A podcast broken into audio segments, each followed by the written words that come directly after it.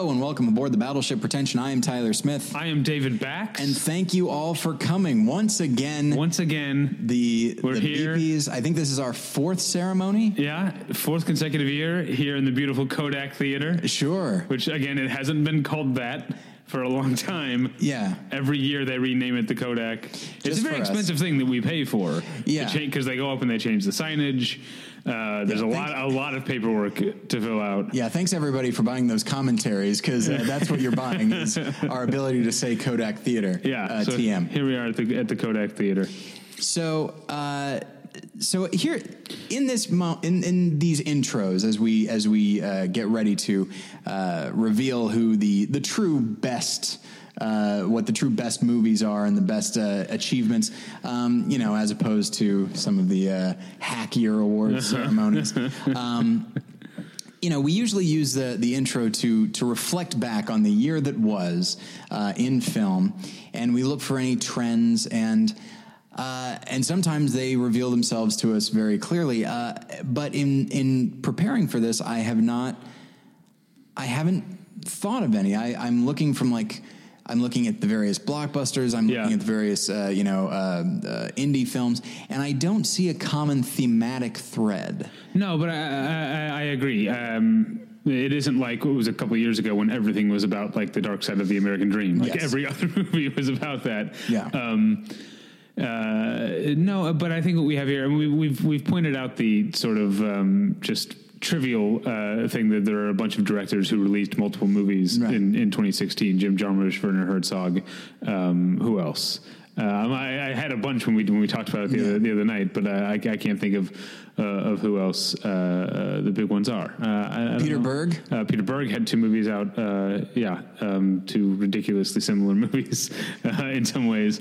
Um, but I think if you step outside of the movies themselves and look at uh, uh, a, a, a trend, and I think this is a c- continuation of um, overall increased social awareness by movie geeks and, and movie Sure. fans, as you see the sort of not separating the art from the artist, like the the vetting of of people more and more. You've got obviously the Birth of a Nation thing is like what Yeah. kicked off the year 2016 um, and uh, became a, a huge huge story.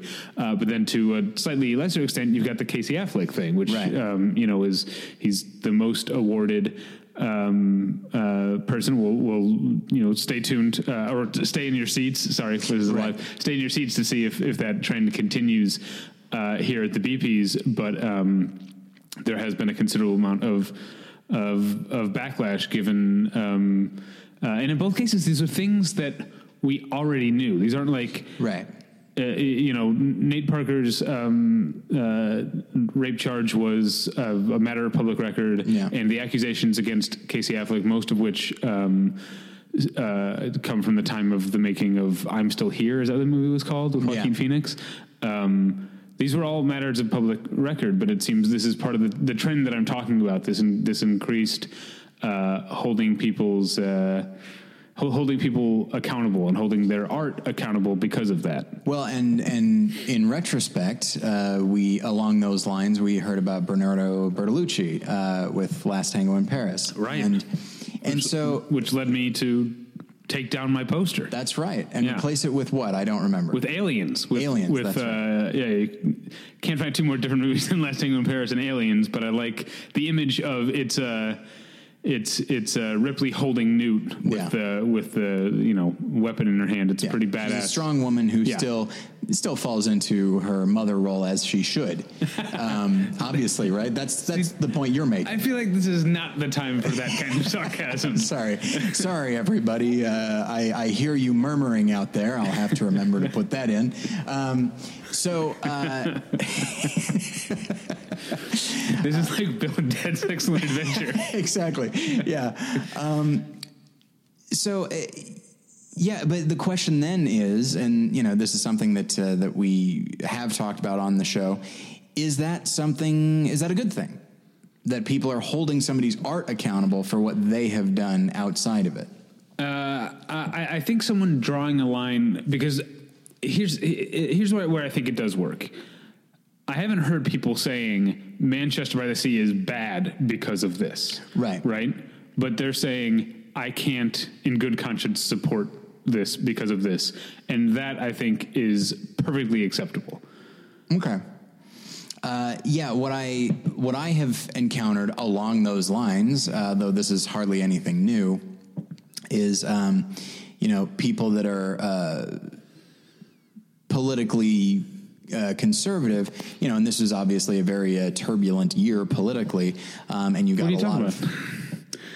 Oh boy, David, I've got some bad news for you, uh, or good news. Hey, who's to say? You, I, you know, I, we all see you wearing that uh, that uh, "Make America Great Again" hat that you're wearing. Um, no, it's, uh, you know, so I feel like this is a time when people were very. What is your favorite variant on the "Make America Great Again" that you've seen? Because Uh, I like Tom Morello's from Rage Against the Machine "Make America Rage Again" cap That's that pretty, he's been wearing. That's, a good one. Yeah, and it's also a little self-serving. Yeah. Um, well, but yeah. keeping in spirit with the with Donald Trump himself. Exa- exactly. Self promotion. Yeah, there's something funny about Rage Against the Machine promoting themselves uh, using uh, people's uh, disenfranchisement. Yeah. Um, Did I tell you that I saw Tom Morello like the weekend after the uh, the election? I was driving through Beverly Hills as I No. do, and he was walking across the street with with two kids. I'm assuming they were his kids, and so I, I literally like it was at a crosswalk. I literally had to stop and let Tom Morello go, and a part of me just wanted to get out of the car and be like, Tom. What do we do? he just goes, Rage, man.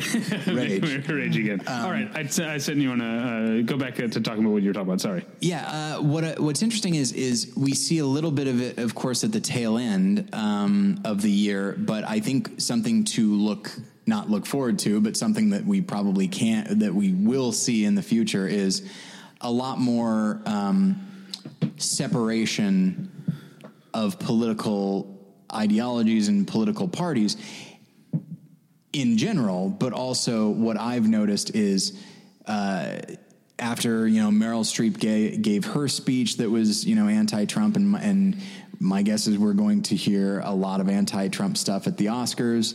Maybe even here at the BPs. Maybe even here at the BPs. Who's to say? I don't know. Our our uh, presenters are pretty crazy, um, but uh, and as that happens, there is an attitude of I don't want to give these people my money when they so obviously don't like me, and their films in some way might reflect that. So why would I want to give that money? Now that's something that. It, I think that the person is limiting themselves tremendously because you know you could still miss out on some amazing art, and somebody doesn't isn't necessarily going to infuse their their work with their politics, or at least for me, not in such a way as to negate the art that they are making.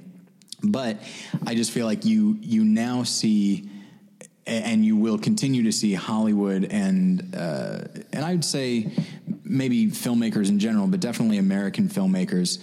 Uh, taking stands, and my guess is they'll start taking stands with their films as well. I think you're going to see a lot more political films, a lot more uh, uh, dystopian future or dystopian present films. I mean, yeah, can we have more of those? like, No, have we oh, not reached the saturation point on dystopian futures yet? Look, as long as two young people fall in love, then I'm fine with it. Uh, but uh, against all odds. But um, yeah, so it's.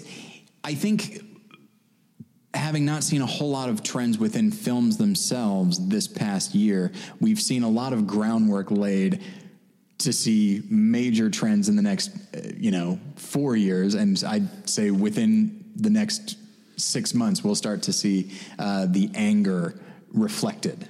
Yeah, and I think there's a, a distinction to be made there because I think the impulse to not see art made by someone who- who disagrees with you politically is a Right. is a bad one. I, for one, am always eager to see the new Clint Eastwood Sure. movie, but, um, but the Casey Affleck Nate Parker thing is uh, a, a slightly different animal because this is someone who.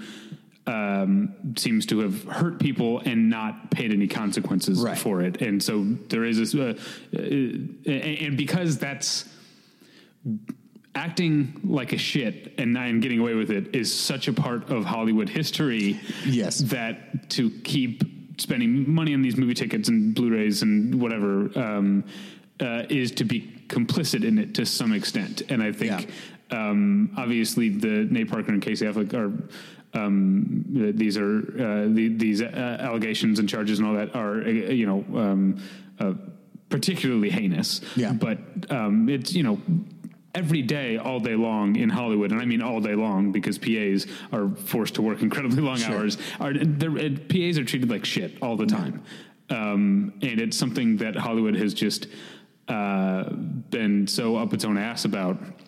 And, and and snobbish about that it's just it's not even just accepted it's almost a celebrated part like this is this industry you have to like uh, you know earn your way through you have to you have to to to put in your your your time and pay your dues as it were and and that's awful Which is true. Well, here's the thing. That's true.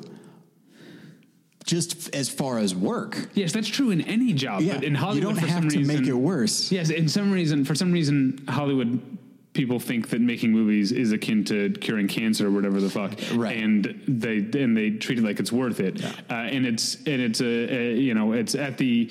Uh, Labor laws are broken every day, all day long in Hollywood, and no one says anything because the people who uh, are being hurt by it have no power, Right. and to pursue it would hurt their careers. Yeah. Um, and when that takes a turn into uh, sexual harassment and sexual assault, it's it's it's uh, that's too insidious for us to keep turning a blind blind eye to. And I think that's uh, why, yeah, people who have said. Um, I'm not going to see Manchester by the Sea, or I'm not going to see Birth of the Na- Birth of the Nation. Uh, uh, I think that's a perfectly respectable impulse. We have to start speaking up for uh, not just against harassers, but uh, speaking up for victims in, in in a way that we haven't.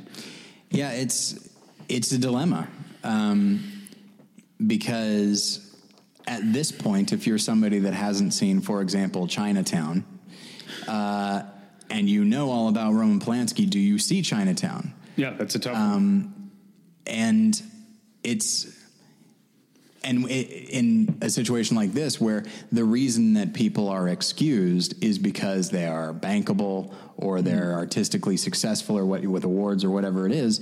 And so um, and because and if you can try to take a chunk out of their bankability or out of their artistic cred by not seeing something and, and trying to encourage others not to see something, then you know, then it might make them a bit more susceptible to to consequences in the future. But at the same time, it's it's so it's so difficult because some of this art is amazing. You know, Chinatown is amazing. Manchester by the Sea is amazing. And, Yeah. and so it's, you know, as an art lover, you just find yourself torn between the, the, the people who've done terrible things, but who are also capable of tremendous things. And are the things they, ca- they are capable of more important to posterity uh, than the than the things that they did to individuals. Now, I, d- I, I don't think so, but I don't think so. And also, I think in both cases, um, you can't treat it as an individual. You can't treat it as an individual film and say this film, Manchester by the Sea, no matter how great it is, is is is worth worth it. And you also can't treat the individual actions as individual action because as I as I laid out, there's a part of there there, there is a it's part and parcel with uh, fame in Hollywood. Um, getting away with shit, and so uh, in in both cases, you're not taking a stand against Casey Affleck. You're taking a stand against um, a certain um, sickeningly permissive culture. And yet, I still think everyone should see Manchester by the Sea. It's a great- it's a great, great movie. There, you know, therein lay the you know the the issue with Yeah. with talking about film. Not merely the individual films and not even individual filmmakers and their career, but talking about the whole of film, which is the it's the industry, it's the product, it's our reaction to such, and Yeah. uh, And and that's what the BPs are all about. That's not actually true. Yeah, uh, um, yeah. I know we should we should move on, but it's also um, making it even stickier is you know boycotting Manchester by the Sea is boycotting more than just Casey Affleck. It also Right. turns into boycotting Kenneth Lonergan, who's making art that I think is good for humanity. Yes, uh, absolutely. he's incredibly uh, empathetic and compassionate uh, as a as a filmmaker, and and so there are all these things to to weigh. But I don't think it's. Uh, I think it's. I think these conversations are great to have, and I don't think it's our place uh, or our desire to come to a conclusion about how you know how people should or should not uh, spend their money at the box office. And if, and yeah, if somebody decides that it is important for them to send a message, and so they're not going to see Manchester by the Sea, for example, um, then that is their decision. And then at the same time, if somebody says, "I am willing to see this film, despite it being made by deeply flawed, broken people," and, and and possibly subsidizing somebody's behavior because the film and the filmmaker are more important than that in a in a greater sense. If somebody decides that, I'm not sure if I even agree with the reasoning, but I can't say that they're wrong either. Yeah, not at all. Yeah. So yeah, it's uh, it's very complicated, and uh, what a way to start a show. Well, speaking of backlash, the other thing I wanted to get out um, th- this year that I that I hope people. Uh, uh, I, I'm eager to see how this award show goes. I, I obviously know what the answers are or what the winners are, um, but I'm eager to see if the BP's uh, becomes a part of the La La Land backlash. Yeah, I guess we'll uh, we'll just have to wait and see, but not that long No, because the that long at BPs are about to start. So Oh, let's there's the music. We're being played off. Oh yeah, you know we're hey guys, we're in charge of this. uh, so uh, yeah, thank you everybody for attending, and uh, you at home, thanks for watching, and uh, let's start the show. All right, let's kick things off right with uh, one of our favorite contributors uh, here to present Best Supporting Actor, Rita Cannon. Thanks, guys. I'm excited to be here to present the award for Best Supporting Actor. The nominees are Mahershala Ali, Moonlight, Alden Ehrenreich, Hail Caesar, John Goodman, 10 Cloverfield Lane, Lucas Hedges, Manchester by the Sea, and Harvey Scrimshaw, The Witch. And the BP goes to Mahershala Ali, Moonlight. Barry Jenkins' Moonlight is packed with wonderful performances, all of which, because of the film's three part structure that divides even its lead role among three actors, could reasonably be called supporting roles. But Ali's performance as conflicted drug dealer Juan stands out. Ali only appears in the first third of the film, but his role as a complicated father figure to the film's main character Chiron is effectively Moonlight's inciting incident, at least from an emotional standpoint. Juan is a tough guy with a dangerous job whose relationship with Chiron forces him to re examine his approach to masculinity, self preservation, and love. Even when he disappears from the film in a literal sense, his presence is felt whenever Chiron confronts one of those issues, which happens pretty much every day of his life. Juan is one of the first characters we meet in Moonlight, and Ali's performance ensures that we're thinking about him right up until the end of the film. Congratulations, Mahershala Ali, on your BP Award for Best Supporting Actor. Thank you, Rita. Up next to introduce the category of Best Costumes is another Battleship Pretension favorite. Give it up for Terrence Johnson. Thanks, guys. I'm excited to be here to announce the nominees for Best Costume Design. And the nominees are Mary Zophres for Hail Caesar, Joe Sang-jeong for The Handmaiden, Madeline Fontaine for Jackie, Mary Zophres again for La La Land, and Linda Muir for The Witch. And the BP goes to Joe Sang-jeong for The Handmaiden. Uh, the Handmaiden, the technical aspects of The Handmaiden are just really, really stellar. Um, and in particular, the costume design sort of differentiating the character stations in life. Um, and ultimately, the seduction of, you know, our sort of poor character who's working, um, who thinks she's working with somebody else to take down the rich one um, and seduce her. The scene where she tries on the dress um, is really, really key to the movie, as well as like her going through all of the shoes, and it becomes a really strong focal point of emphasis. Also, in the sort of the statement scene with the um, the live sex show, uh, the costuming in that is pretty spectacular as well. Uh, so yeah, this is a pretty great winner. I'm really happy. Thanks, Terry. All right, so here to present for Best Animated Film, Julie Sesnovich. The nominees for Best Animated Film are Finding Dory, Kubo and the Two Strings, Moana, The Red Turtle, and Zootopia. And the winner is Kubo and the Two Strings. I personally consider this not only the best animated film of the year, but one of the top 10 films of the year overall. The more movies you see, the harder it is to come across something truly unique, especially in the realm of family films, where there's no real incentive to innovate. Yet Innovate Kubo does, pushing stop motion animation to such heights that it received an Oscar nomination for visual effects, the first animated film to do so in over two decades. The plot is also incredibly unique. While the basic theme is coming of age meets hero's quest, the specifics make it stand out, from reincarnation to amnesia to hallucinations to an ocean full of eyeballs. The voice cast is also quite wonderful, lending gravitas through their emotional performances. It's rapturous, transportive, and unquestionably the best animated film of the year. Congratulations to Kubo and the Two Strings. Way to go, Julie.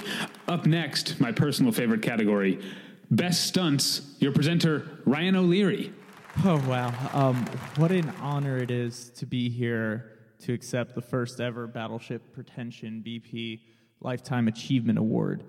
You know, um, I always expected with my great career in life that uh, I would receive many of these Lifetime Achievement Awards. And, uh, you know, usually they give those to you when you're old and about to die. So, I, do you guys know something I don't? But um, I, I just I can't believe that you're giving this to me. I, I know I was a great guest on my two proper appearances, but I, I'm just I'm just glad that you guys have selected me. I'm sorry, I'm really moved. Um, I guess you, if you want, you could change the name of this award for years to come to the ROs uh, from the BPs. And I gotta say, looking at this award, it's so beautiful. And uh, why why does it say uh, Rogue One Best Stunts? What what kind of shit is this? I came all the way out here, and this the, you guys guys, is this the right award? I'm really confused. Um, best stunts, Rogue One. Uh, I guess this is a big. Is this a big stunt? Are you fucking punking me? Um, I, would like some explanations, but uh, congratulations, Rogue One, for your award. Um, I'd like to know what's going on with my Lifetime Achievement Award, but uh, I guess this is back to you, David Backstabber, and Tyler Emo Boy. Listen to the Smiths. Um, all right, fuck this. Uh, congratulations, Rogue One. Thank you, Ryan. And now to present Best Score, Aaron Newworth via satellite. Hello. The nominations for Best Original Score highlight some interesting themes found in the various acclaimed features from this past year. The melancholy scene in The Journey of Chiron, the haunting scenario put before Jackie Kennedy, the whimsy and wonder, along with some Jurassic Park, provided for Hank and Manny. These are just some of the ideas found in the various musical arrangements for the nominated films. With that said, the nominees are Jóhann Jóhannsson for Arrival,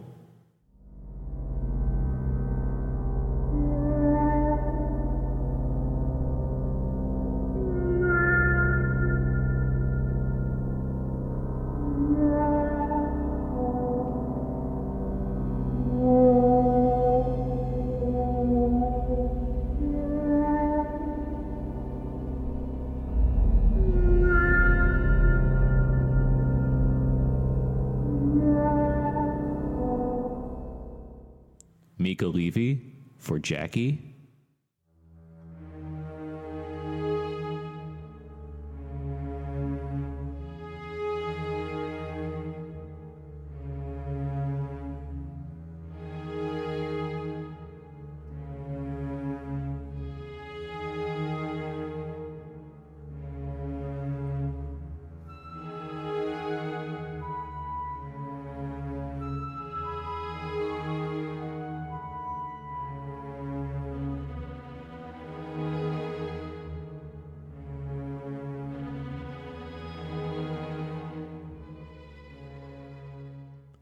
Justin Hurwitz for La La Land.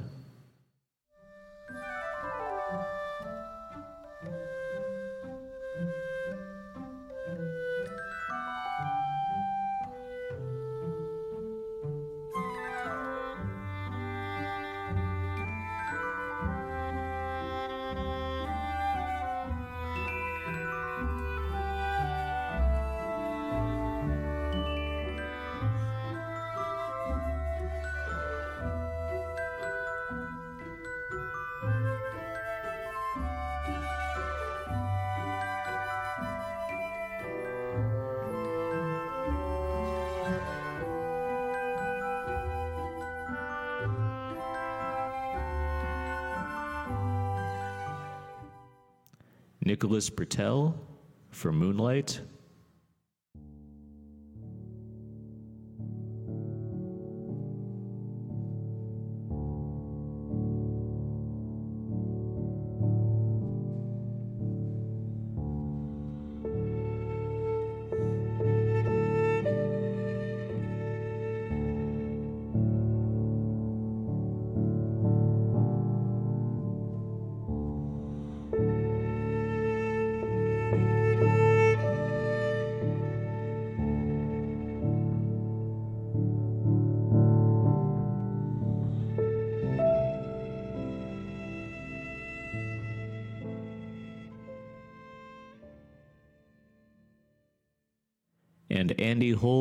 Robert McDowell for Swiss Army Man.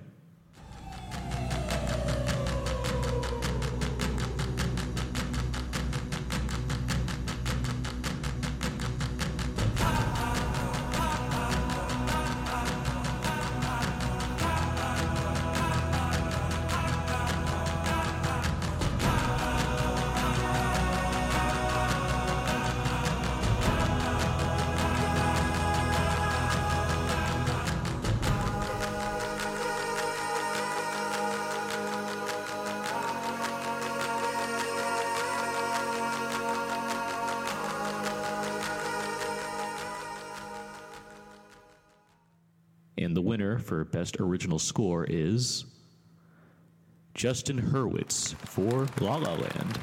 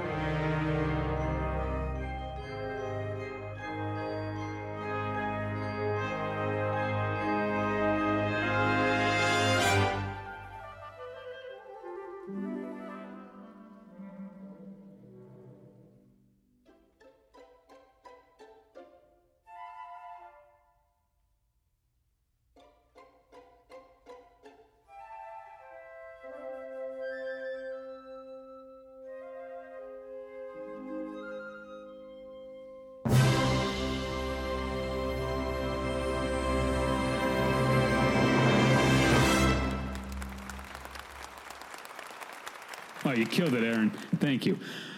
Next category the Bruce McGill Award for Best Performance Under 15 Minutes, presented by Alexander Miller via satellite.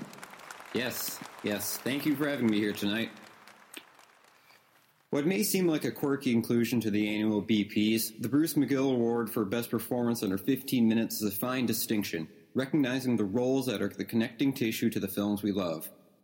To quote Konstantin Stanislavski, there are no small roles, only small actors.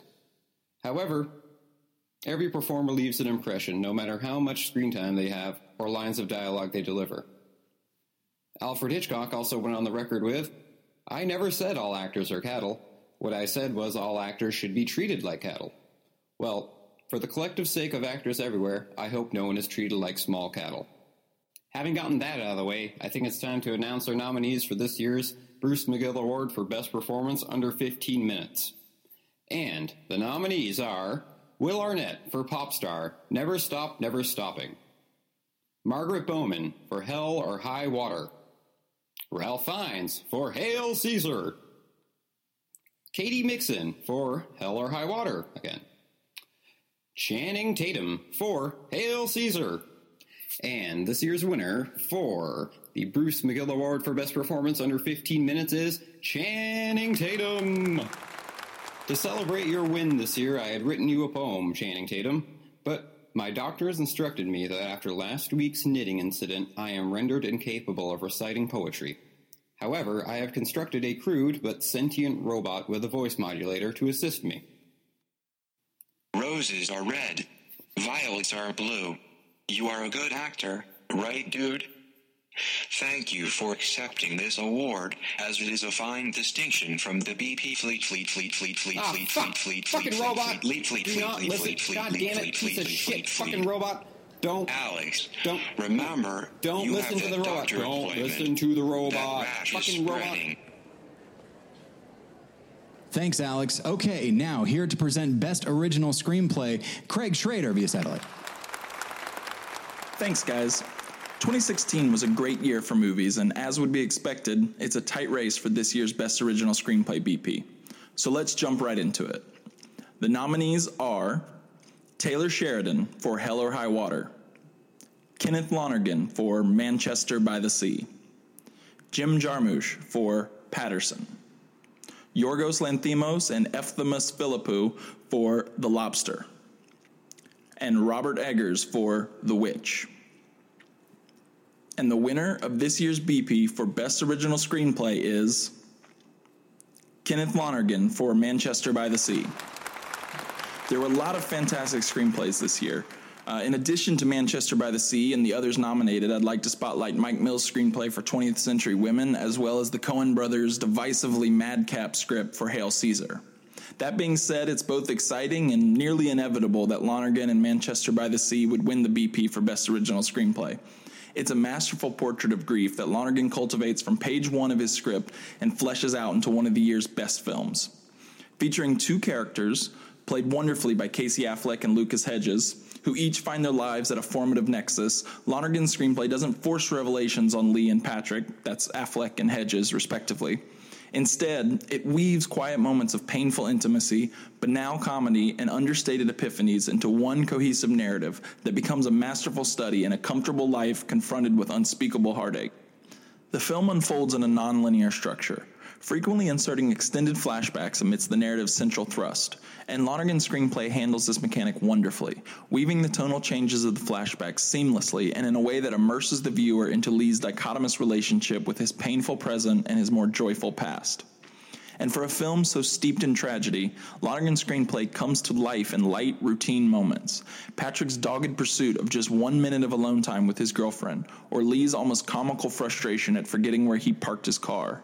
It's in these small moments that Lonergan's screenplay and the film as a whole really explore how mundane life trudges forward after a tragedy.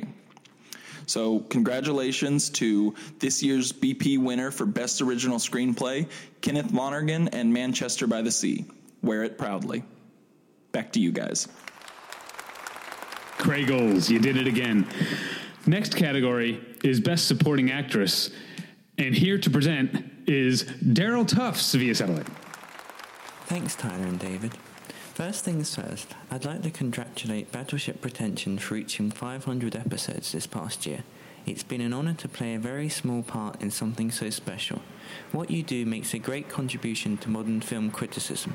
I say that not only as a rare contributor, but as a listener, a reader, and a fan. Actually, I was originally planning to be there tonight in person, but uh, after the whole Brexit thing, things kind of fell apart around here. You know the apocalyptic scenes from Children of Men? Imagine that, but worse. I haven't been outside the house in months now. My tea supply is running low. You know, bandits of criminals are currently roaming the streets around here, armed with crossbows taking any prisoners they can. I'm recording this from a dark, damp basement, leaking pipes slowly dripping sewage water on my head. Actually, I should try to be quiet here because um, I don't know what will happen if they find me. On the plus side, though, I needed some wallpaper and toilet roll, so my stack of £10 notes I have here at least holds some worth in the world. Anyway, without further ado, let's get into it, shall we? Sorry, David. The nominees for Best Supporting Actress are Viola Davis, Fences, Golshifteh Farahani, Paterson, Lily Gladstone, Certain Women, Naomie Harris, Moonlight. Michelle Williams, Manchester by the Sea. The winner is Viola Davis, Fences. It's easy to watch the trailer or usual award clips for Fences and see the powerful sense of frustration within Davis's performance. Indeed, she gets a few moments of pure unhinged acting within the film, of instinctive fear, pain, and fury as she successfully bounces off Washington's immature, proud, and highly uncontrollable character. These intense moments are indeed great, engaging, and emotionally charged. But yet, these moments hold little weight standing alone. What makes Davis's performance so gut punching while frustrated at Washington is the calm and caring composure she had held up to this moment. Notice the difference between scenes of her character alone in the film compared with scenes containing other people. With others, she's composed, a performance of strength and compassion that acts as a buffer to the frustration happening around her. Alone, she is vulnerable. Her act doesn't need to be held up in these moments, so instead, we see a broken woman corroded by years of struggle. The performance is great because of this fine line. The line between keeping up an act of stability while suppressing heartbreak internally, and the moment when the levee breaks, the banks burst, and the river of tears runs uncontrollably down the exhausted and broken face. Davis balances each of these states perfectly, using one to enhance the power of the other. For that reason, she holds and sustains the central drama of the entire film, making a very worthy winner for this year's BP Best Supporting Actress. Um, actually, uh, things are quite desperate here. Can can someone in the audience send help? Uh, oh, I think I think they're trying to break in. Uh, oh no. Uh, uh, opening. Uh, enjoy the rest of the show, everyone. Um, have a great night, and well done to all the. All right, let's hope everything turns out okay for Daryl, but we do need to move on. Uh, here to present Best Editing is Jim Rohner via satellite. Thank you, David and Tyler, for inviting me back to the BPs for a third consecutive year. And to commemorate this momentous occasion, I have invited along with me my pre war building radiator in order to assist me in handing out the award for Best Editing. The nominees are Joe Walker for Arrival, Sebastian Sepulveda for Jackie, Tom Cross for La La Land, Joi McMillon and Nate Sanders for Moonlight, Bret Granato, Maya Mumma, and Ben Sozanski for OJ Made in America. The envelope, please, Radiator. Thank you. And the winner is Tom Cross for La La Land. And I think uh, when it comes to awards for editing, a lot of us like to think that best editing typically goes to most editing. But when it comes to Tom Cross and La La Land, I think it's actually um, the the distinguishing of um, when to use different editing styles and sort of within a scene um, when to specifically hold on shots rather than a focus on cutting back and forth between action within the scene and when to move on to the next scene. Um, being that La La Land is a musical, there are a bunch of different musical ensembles, a bunch of different songs that have different moods and different tones to them, um, and there is different editing to sort of accommodate those styles and, and, and to accommodate the, the, the different um, moods that the film is going through. We open with a, another day of sun, which um, is all stitched together to look like it's one long take, when in all actuality it's a bunch of different shots that are stitched together. So you have a seamless quality to that. Um, later on, you have "Start a Fire," uh, a song that features John Legend, which is, is cut together very much like a music video, a little bit more kinetic, a lot more cuts, um, resembling sort of the the jazz piece at the end of Whiplash. And then, of course, you have very emotional scenes, such as a lot of the conversation between Ryan Gosling and Emma Stone in which um, there's more of an emphasis on focusing on reaction shots and having the camera linger on what people are are saying with their with their facial expressions rather than just cutting back and forth in the standard kind of shot reverse out of, of a typical conversation. And then, of course, we just have. Um, you know, really kind of dramatic or, or, or moments which bring a bit more um, showiness to them, such as uh, the transition between um, summer and fall, in which we have a, a, concert ending and the crowd noise kind of building up, and there's a very harsh cut to fall, which of course um, is not just the seasonal change, but also um, an allegory or an allusion to the emotional change and the emotional fall of the relationship that is to come. So uh, when it comes to, to best editing in this category, I don't think it's the most editing, but I think it is a distinction as to when to use certain styles of editing, when to hold on the best shots, and knowing when is time to move on from one scene to the next. So, uh, fantastic film. I saw it three times in theater myself, and it's certainly near the top of the list for me. So, um, congratulations to Tom Cross, congratulations to La La Land, um, and thank you, Radiator, for joining me um, to present this award. Thanks, Jim. Go Rangers. Next up, the coveted award for Best Foreign Film, presented by BP favorite Rudy Obias via satellite. Thank you, Tyler and David. It is my honor to be presenting uh, the BP Award for this year's Best Foreign Film. And without further ado, let's let's get on with it. And the nominees are Elle from director Paul Verhoeven, The Handmaiden from director Park Chan Wook, Neruda from Pablo Larraín, Our Little Sister from director Hirokazu Kore-eda, and finally Julieta from director, the wonderful director Pedro Almodovar. And this year's BP goes to The Handmaiden from Park Chan Wook. Now, this is a fantastic film. Uh, this was actually my number two movie of 2016 in my top 10, which you could read at battleshippretension.com. And not, not just, you know, best one of my favorite foreign films of this year one of my favorite films period from 2016 it's just so wonderfully pulpy and sleazy it's a you know it's a very delicious film uh, not just in terms of subject matter, but also in terms of execution and its its technical feats. It's probably one of the most beautiful films uh, you, would see in 2016 in terms of cinematography, production design, costume design, and, and overall tone. It's such a beautiful picture that you can mistake it for something a little bit more highfalutin. But the, the, the cool thing about The Handmaiden is that it's, it's a genre movie. You know, it's it's a it's a strange uh, con artist type film. Uh, there's a beautiful love story at the center of this, you know, and con- considering the subject matter and and the, the romance throughout, we, we should call this this wonderful uh, South Korean director Park Chan Wook. Uh, it's it's such a, a fantastic film. I, I, can't emphasize that enough, and it, it, it definitely deserves uh, this year's BP award for best foreign film. I highly recommend it. Check it out it's on video, or if it's playing in a theater near you, please leave. Pause this episode right now. Go to your local Cinemaplex and just watch this film. It's fantastic. Uh, back to you, Tyler and David.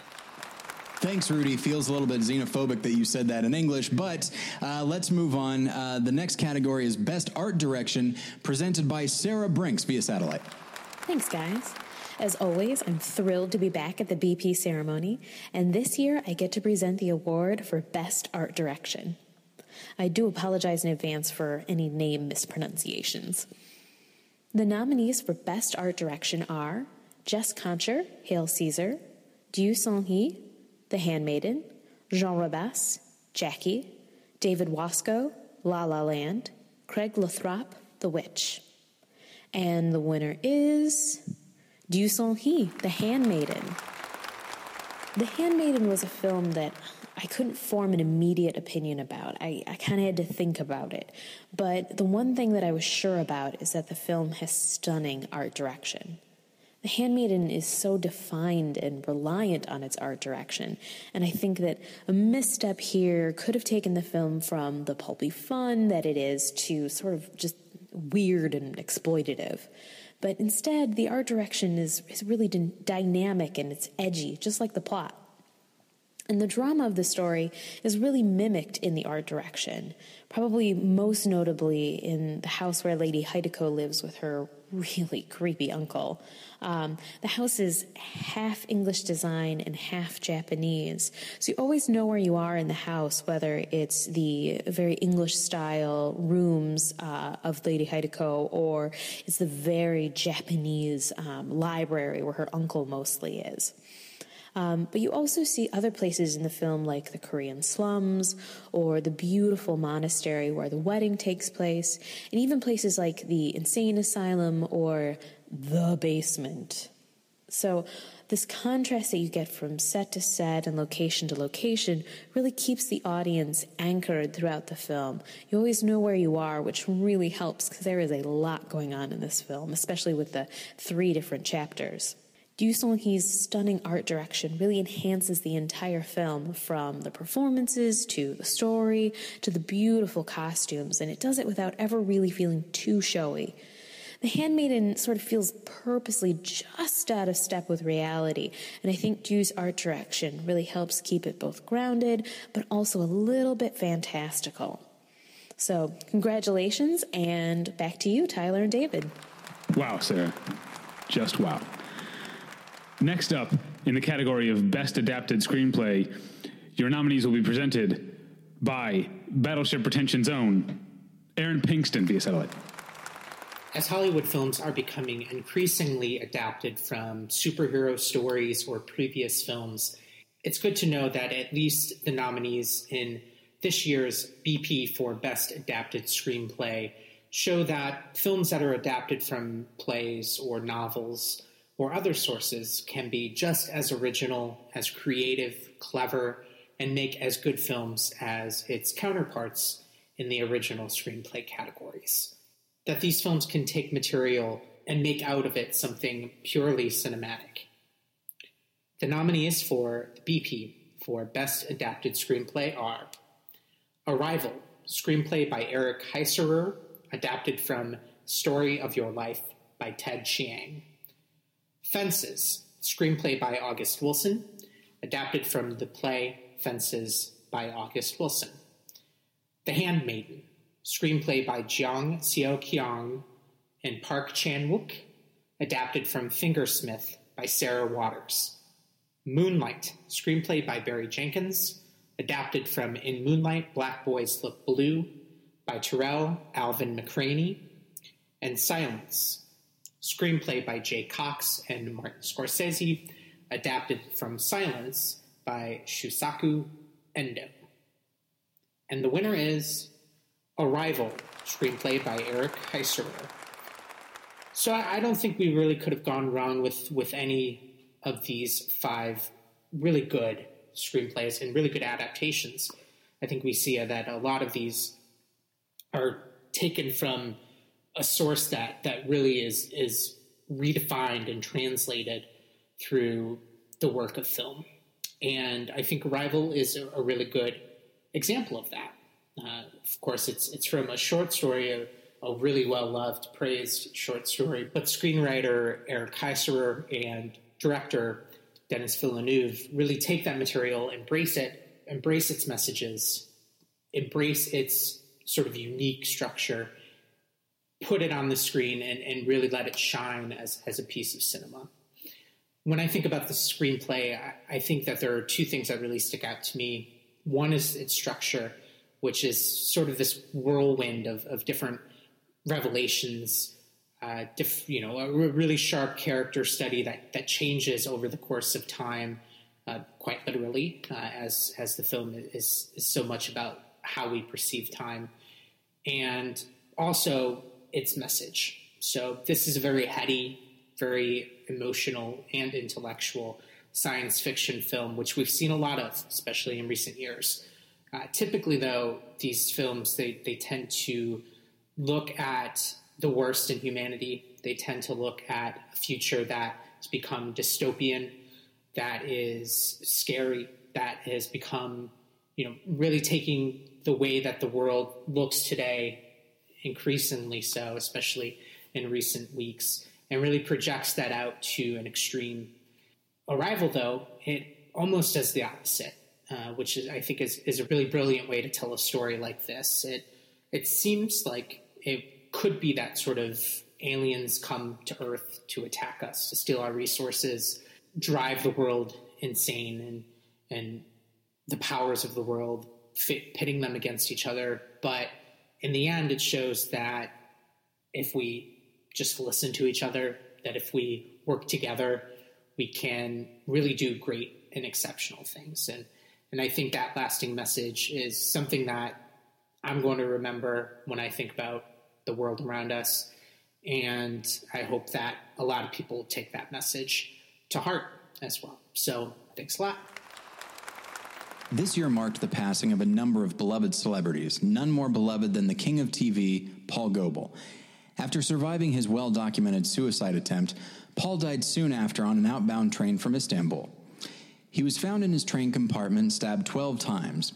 It seems that while the train was stuck in a snowbank, some random psychopath snuck aboard the train and murdered Paul, slipping silently off the train after the deed was done. This much was confirmed by the other passengers aboard Paul's train car, each of them coincidentally a celebrity that Paul had insulted on Twitter. There have been some convoluted theories about Paul's death, but everybody, from the other passengers to the police to the train conductor himself, agreed that the random murderer line of thinking was the simplest explanation. Paul's fellow passengers were last seen toasting each other and saying something about it finally being over, and we would like to join them in their toast to Paul Goebel, a deeply beloved man whose absence will be felt for years to come.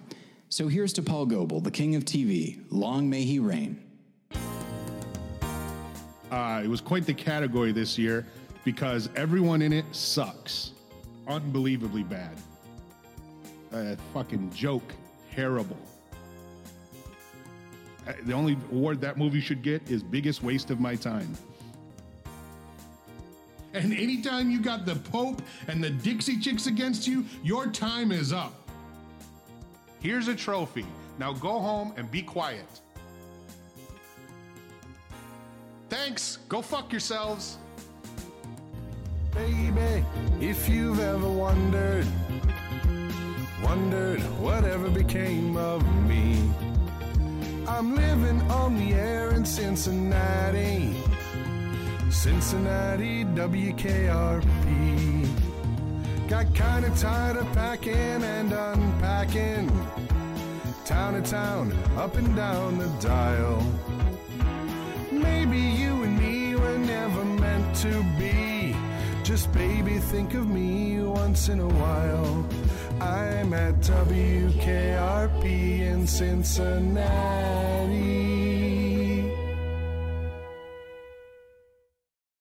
Sad. So our next category is Best Cinematography, and here to present Matt Warren. You know, if fictional TV ad man Don Draper were asked to create a tagline for the art of cinematography, he'd probably come up with something like Cinematography, it's what you're looking at. Here are this year's nominees Bradford Young, Arrival, Linus Sandgren, La La Land, James Laxton, Moonlight, Rodrigo Prieto, Silence, Jarin Blaschke, The Witch. And the winner is Linus Sandgren, La La Land. So I was home recently in Utah talking to my mom about La La Land. And the thing she said about it was that it was just the right amount of real and not real. And that extends to every element of the production, but particularly the camera, which can swoop and dolly during the elaborate choreography or settle into a simple locked off shot, reverse shot when it's time to let the actors shine. Um, and it really glides seamlessly from one to the other in ways that you, you don't even really notice until you sort of stop and look at where you are compared to where you were maybe 20 minutes prior. Um, also, I think Sandgren and his team were able to achieve a really interesting color palette for the film that somehow feels at once oversaturated but also washed out, which is a lot like how LA actually looks uh, on most days, particularly as viewed from the above. Um, so, so good on you, Linus. The Bapatomy graciously accepts this award on your behalf. Thanks, Matt. Everybody give it up again for our man in Utah, Matt Warren. Next up to present in the category of Best Documentary, Inexplicable Fan Favorite, Jason Eakin. Thanks, David. I'm here to present the award for Best Documentary. And the nominees are 13th, directed by Ava DuVernay, Camera Person, directed by Kirsten Johnson, No Home Movie, directed by Chantal Akerman, OJ, Made in America, directed by Ezra Edelman, Weiner, directed by Josh Kriegman and Elyse Steinberg. And the winner of the Beepy for Best Documentary is OJ, Made in America, directed by Ezra Edelman. Uh, I, I will be accepting the award on behalf of Mr. Edelman. Um, you know, documentaries have the unique ability to seamlessly give the past the immediacy of the present and also to reflect on that past with the passage of time. And even though Ezra Edelman's brilliant documentary fo- focuses on the 1960s through the 90s, there wasn't another American made movie from 2016 that was more about what it feels like to live in America in 2016 than OJ Made in America. Uh, if you don't know, it follows the now infamous O.J. Simpson from his childhood in Los Angeles through his NFL career and throughout his marriage, divorce, and murder trial for Nicole Brown Simpson and Ron Goldberg. Some might argue that its running time, at nearly eight hours, gives it an unfair advantage over other films. But it's not the film's length that gives it its power, it's the film's scope, which demands the length.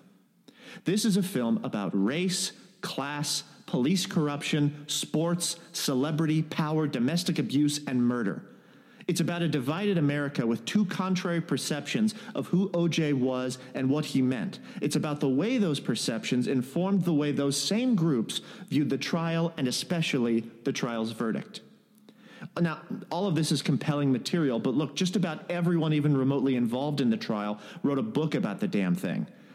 The country was saturated by it. But that was 20 years ago. What makes this documentary so endlessly compelling even now?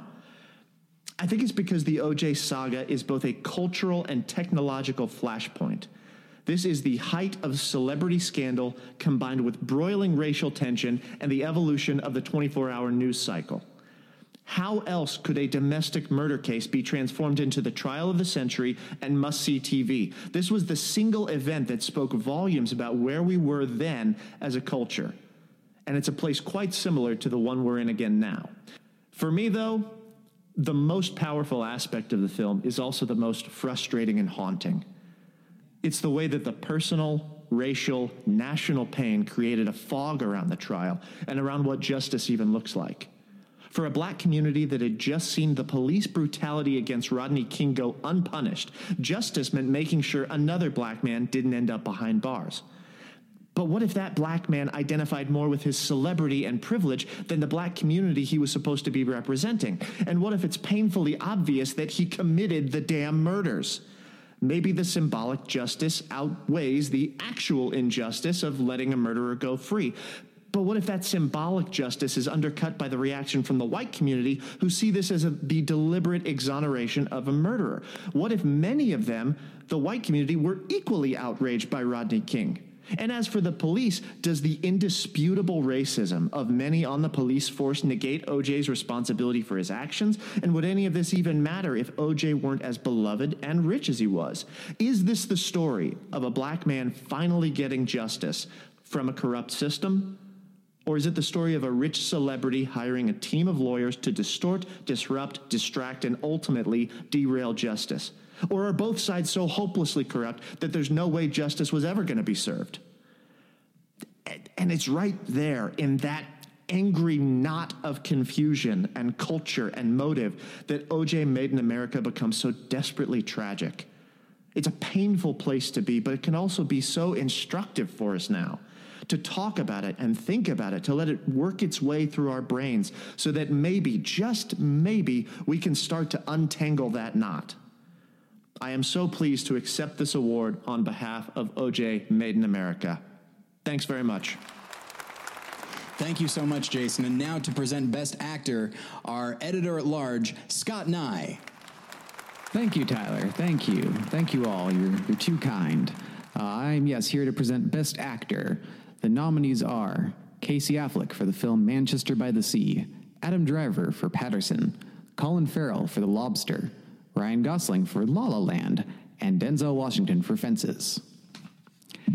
And the winner is Casey Affleck for Manchester by the Sea. Yes, we have gone with the consensus on this choice, and I would say it is absolutely the right one. I've been a huge fan of Casey Affleck ever since the film Gerry back in 2003, and as good as he's been in Assassination of Jesse James or Ain't Them Body Saints, uh, I think this is his best work to date. It takes all the vulnerability that he's really made his name off of and incorporates a little bit of the creepiness that he's also made his name off of. And brings it into a very well-rounded character that uses his natural gifts, his natural kind of awkward, halting voice, and his natural uh, reticence as a physical actor.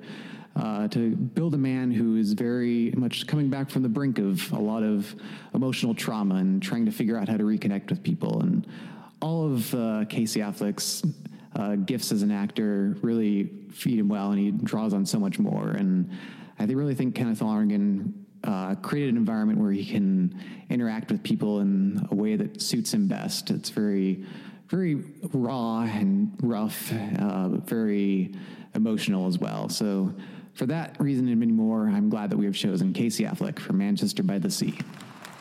Thanks, Scott. And now to present Best Actress, our curmudgeon at large, Ian Brill. Thank you very much, gentlemen.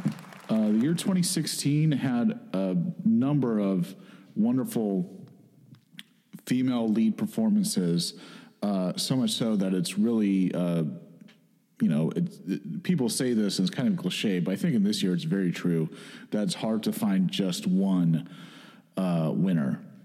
But uh, the world needs losers, I guess. So here's uh, here are the nominees and the one and only one winner for Best Actress. Amy Adams for Arrival, Rebecca Hall for Christine, Isabelle Huppert for Elle, Natalie Portman for Jackie, Emma Stone for La La Land. And the winner is Natalie Portman for Jackie. Uh, I really love this movie, and she is the movie. Uh, I mean, n- not just because she's playing the titular character, it's because the many, many layers to what this uh, representation of Jackie Kennedy is going through is so challenging and difficult sometimes to wrap your head around, but it also is always captivating. There's a line in um, the John Ford movie, uh, The Man Who Shot Liberty Valance. They say, When the legend becomes fat, print the legend. Well, what goes into printing the legend, especially when it's a uh, a national legend, a national myth in the making?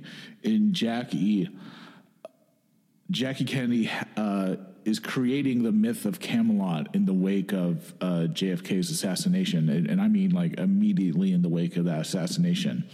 And as you go through the film, you are given uh, a number of, of reasons why she may be doing it. She wants to provide continuity for the nation, that uh, that the United States will stay strong after dealing with this tragedy. Um, she and uh, Robert Kennedy, played wonderful by uh, Peter Sarsgaard, they want to make sure that John F. Kennedy has a is remembered and has a great legacy despite not having a very long time in office and perhaps not accomplishing um, a great number of things. There's also the fact that she's dealing with her own personal grief and the fact that she has to remember a marriage that, as is hinted in the film and as we know from history, is presented as iconic, but uh, in, in reality was, was far from perfect. Uh, all these different motivations um, are at seem to be not necessarily odds, but are definitely wrestling in that psyche. And this is all done under a performance of a character who um, almost never lets her guard drop down. The film starts with a kind of a framing sequence where she's speaking to a reporter from Life magazine a, a week or so after the assassination, and you think this is ah she'll be saying how she really feels, and that'll uh, be a commentary on what we see. Uh, but no, she's um, she makes sure she knows exactly what she's giving that reporter and what she's giving the reporter. Sometimes it feels like the truth, sometimes it feels like it isn't. Sometimes she's giving him the truth, knowing that he can't use it. Um, you know, she was in the media herself. She was a reporter herself. She was put into the spotlight. Uh, you know, this was the first presidency that started in, that started in the age of television. So she's adept, even though she's never quite comfortable. She is adept at using the media, so she's always. When I say when we say spin or when we say uh, creating myths, that sometimes sounds villainous, and often it is. But in this case, it's being used to sh- to process grief and to show strength, um, and, in, and it's and it's using um, what is often a very superficial office, the office of the first lady, to do so. Um, and I think that's what makes the the film so captivating, uh, even as it remains so ambiguous. The fact that Natalie Portman as Jackie Kennedy there are rare times where we see her let her guard down, but most of the time she is almost never quite giving us the naked truth, but she is always, always resonating deeply with us. Congratulations, Natalie Portman. I'm sure the award for the BPs is in the mail. Uh, and uh, back to Tyler and David. Thank you, Ian. And now to present Best Director, you at home, I suggest you turn up your volume because the presenter is Josh Long. Good evening, ladies and gentlemen. Um, Josh, to- get closer to the mic. oh, oh I, um, am I, is that Further You can away. okay, right in okay, testing. Jesus. Okay. Uh, hi, uh, good evening, everyone. Um, the nominees for Best Director are Park Chan Wook for The Handmaiden, Damien Chazelle for La La Land, Robert Eggers for The Witch, Barry Jenkins for Moonlight, Martin Scorsese for Silence, and Denis Villeneuve for Arrival. And the BP goes to Damien Chazelle for La La Land. Uh, I am excited about that pick. I enjoyed the film very much. I was a big fan of Whiplash when it came out. Uh, I think it showed a uh, a lot of talent for a director who's rel- very young.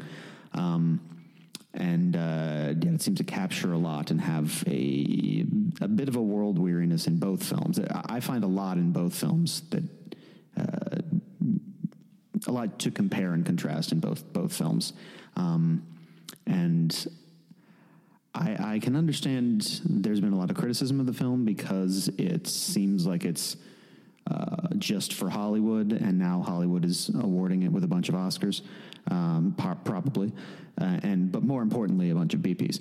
Um, but uh, I, I think it's because it captures something that is very central to uh, to people in Hollywood, which is following a dream. And I don't think that's. I think that because this dream specifically in the film is a Hollywood dream, I think that's one of the reasons it appeals to people so much here. But it really can be applied to anything, and I think that is a very universal uh, human theme. And the way that he deals with it is very challenging.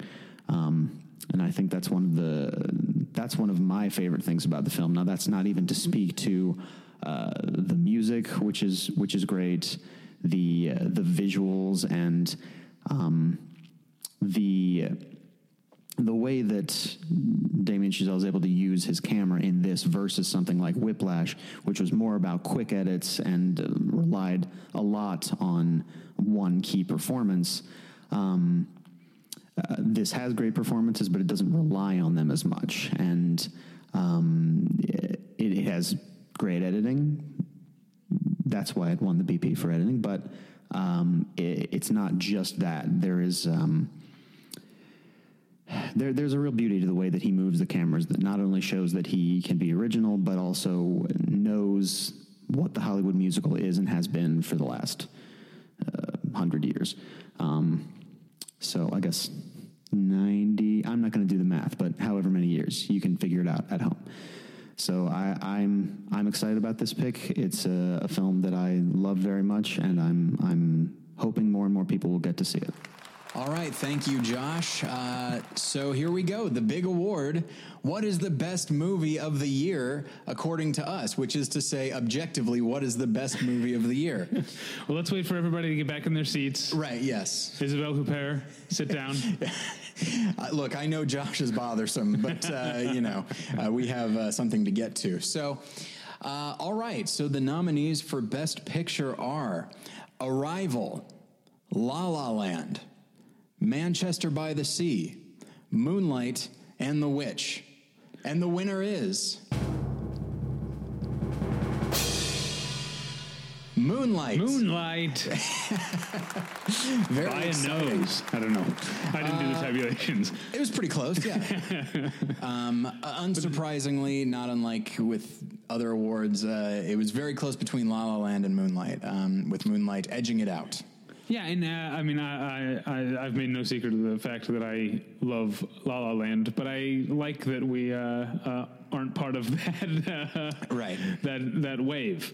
Yeah. Oh, it's uh, you know, uh, congratulations to La La Land for all the stuff that it won today uh, or tonight, whatever. I, I haven't quite determined what time of day. There's no windows here in the Kodak Theater. exactly. No clocks. We don't no know what windows. year it is. Just a lot of uh, slot machines. Uh, so yeah, it's uh, Moonlight is a is a fascinating film, and I think a really good one, uh, if not great. Um, when I think of what what it could have been. Uh, there's no rule that Moonlight, because of the nature of the of the of what it is, which is you know a character study. There's no rule that it had to look as good as it does. Mhm. It is beautiful. Yeah, it is a, an absolute gorgeous film um, with uh, occasionally like virtuoso. Uh, camera work, uh, really wonderful use of, of color. Like there's some nice yellows and blues, and it's so just visually it's it's astounding but then also its story structure is is very interesting as well and while there are times in in the third act it feels for lack of a better term a little bit convenient uh, story wise i feel like the the characters are written so vividly and they're played with such naturalism that I don't really question it until long after, and even then, I feel like I'm I'm nitpicking. I, I think it's a, a really marvelous film uh, in so many ways. You mentioned the camera work, and that's one of the things that definitely stands out uh, about it to me because you know, based on what's uh, on the actual mise en scène, if you will, it's not the type of movie you would necessarily expect to be shot in scope, right? Um, and yet, a, a, a lot of American indies are shot in scope these days, but what Barry Jenkins does, thank God, that, um, or, what I guess what I should say is what he doesn't do, which is what way too many American indie directors do with the with the widescreen uh, frame these days, is to ape Wes Anderson. Like he uses the, the the sort of negative space that c- comes from having a you know in two of the three stories the the character um, I, I'm forgetting how you pronounce his name. You just saw the movie. Uh, Chiron. Chiron. Um, in two of the three sections, he's very small. He's diminutive. He's slight. Uh, and so um, Barry Jenkins uses a lot of the the the the frame around him. You know, so he's he's he's making these uh, putting together um, along with the cinematographer these very composed shots, but they don't feel airless and meticulous and nitpicky the way that a lot of uh, Wes Anderson Wes Anderson ripoffs do. You know what I mean? It, it's an organic use uh, of the frame, and it kind of uh, it kind of tilts and teeters. Um, you, you know, uh, as it as it moves through this uh, this space of uh, of of of Miami, and it's it's also I'm a sucker for you know movies that f- feel like a place. You know, yeah. Um, no, I, you know, when a movie takes place in my neighborhood, I'll be really nitpicky because uh, uh, I'll know. But um, I, I don't know this part of Miami, but it feels real because it doesn't feel like any vision of Miami I've really seen before. Yeah, and it's it does seem unique to Miami, and I've I've been to Miami, but I, I you know I, I've been to uh, you know touristy parts of Miami, but uh, you know I'm I'm thankful that because there's always the possibility, and we've talked about this before. There's always the possibility when you want to make a movie like this that you could try to just have it be an anonymous city, and in doing so, suggest that oh, it could be anywhere. But by making it Miami, it is unique to this particular place, but it is. It could be anywhere. Uh, Oddly enough, the specificity makes it more universal, uh, and that choice is so fascinating and and the place really i don't like to say that the place is a character but the place is integral uh, the role that the beach plays and the and the perpetually nice weather um, i don't know i really believe that these characters live here and have lived here for a very long time Yeah. Uh, I, I want to point out uh, now my most memorable scene in, in the film. I don't want to necessarily spoil anything. Sure. But um, I want to ask you in the year 2016, okay, which scene was more superficially immediately satisfying? Was it the scene in Hell or High Water where Chris Pine beats the shit out of that guy at the gas station? The the dude who's listening to shitty, who's, I, I think he's listening to Attila, which is a very bad band, and brandishing a gun. Or is it the scene in this movie in Moonlight in the second season or second season, the second section where Chiron gets his revenge on the bully? Which which one was more satisfying in the moment to you? Well, I feel like I, I it, Moonlight doesn't feel like the kind of movie that allows me to think in those terms uh, because you know the Yeah, I, I, I because I, I'll say I think you're right because Hell or High Water I was like yeah, and in Moonlight uh, in the theater I laughed out loud and I went yeah, and or I didn't say yeah, but I was like ha ha, and then I immediately went that's not this. That's not what kind of movie this is. Yeah, I mean it is. I might be bringing my own bullshit, my own baggage here. Of Sure. wanting to see a bully get his. Well, and and I think one thing that the film does well because yes, I'm I'm very furious at that bully, and there's a particular, a particularly strong bit of camera work where he is portrayed almost as a wild animal, uh, you know, just kind of terrorizing everybody around him before finally uh, arriving at uh, Chiron, and so they do a very good job of portraying this bully as truly monstrous. Uh, but I think there's also uh, an argument that could be made that he is a product of his environment, that everybody knows who Chiron is, and there's probably a reason that he doesn't really have friends. Not a, only one guy and his you know cronies are terrorizing him, but it's worth noting that nobody else really hangs out with him. Right. And so while I'm not going to necessarily cry for the bully, um, I am I'm also aware of, you know, all of these characters are internalizing a certain idea and possibly a, a certain philosophy uh, that that sort of uh, dictates their behavior. But I think also.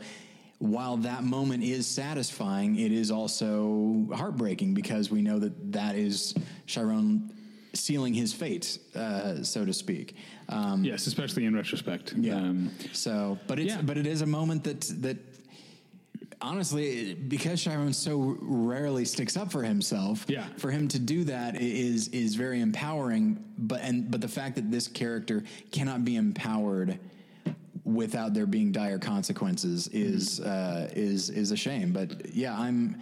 It's it's such such an engaging movie from from the word go, um, and and I'm very happy with our uh, with our contributors and, and everybody who voted for it. I feel like um, I feel like it's it's a real achievement. It's a very special film.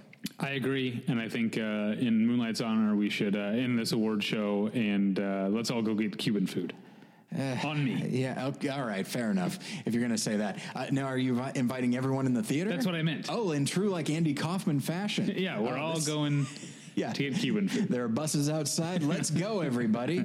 All right. But thank you, everybody, for being here. And you at home, thanks for listening. And uh, yeah, we'll get you next time. Bye. Bye.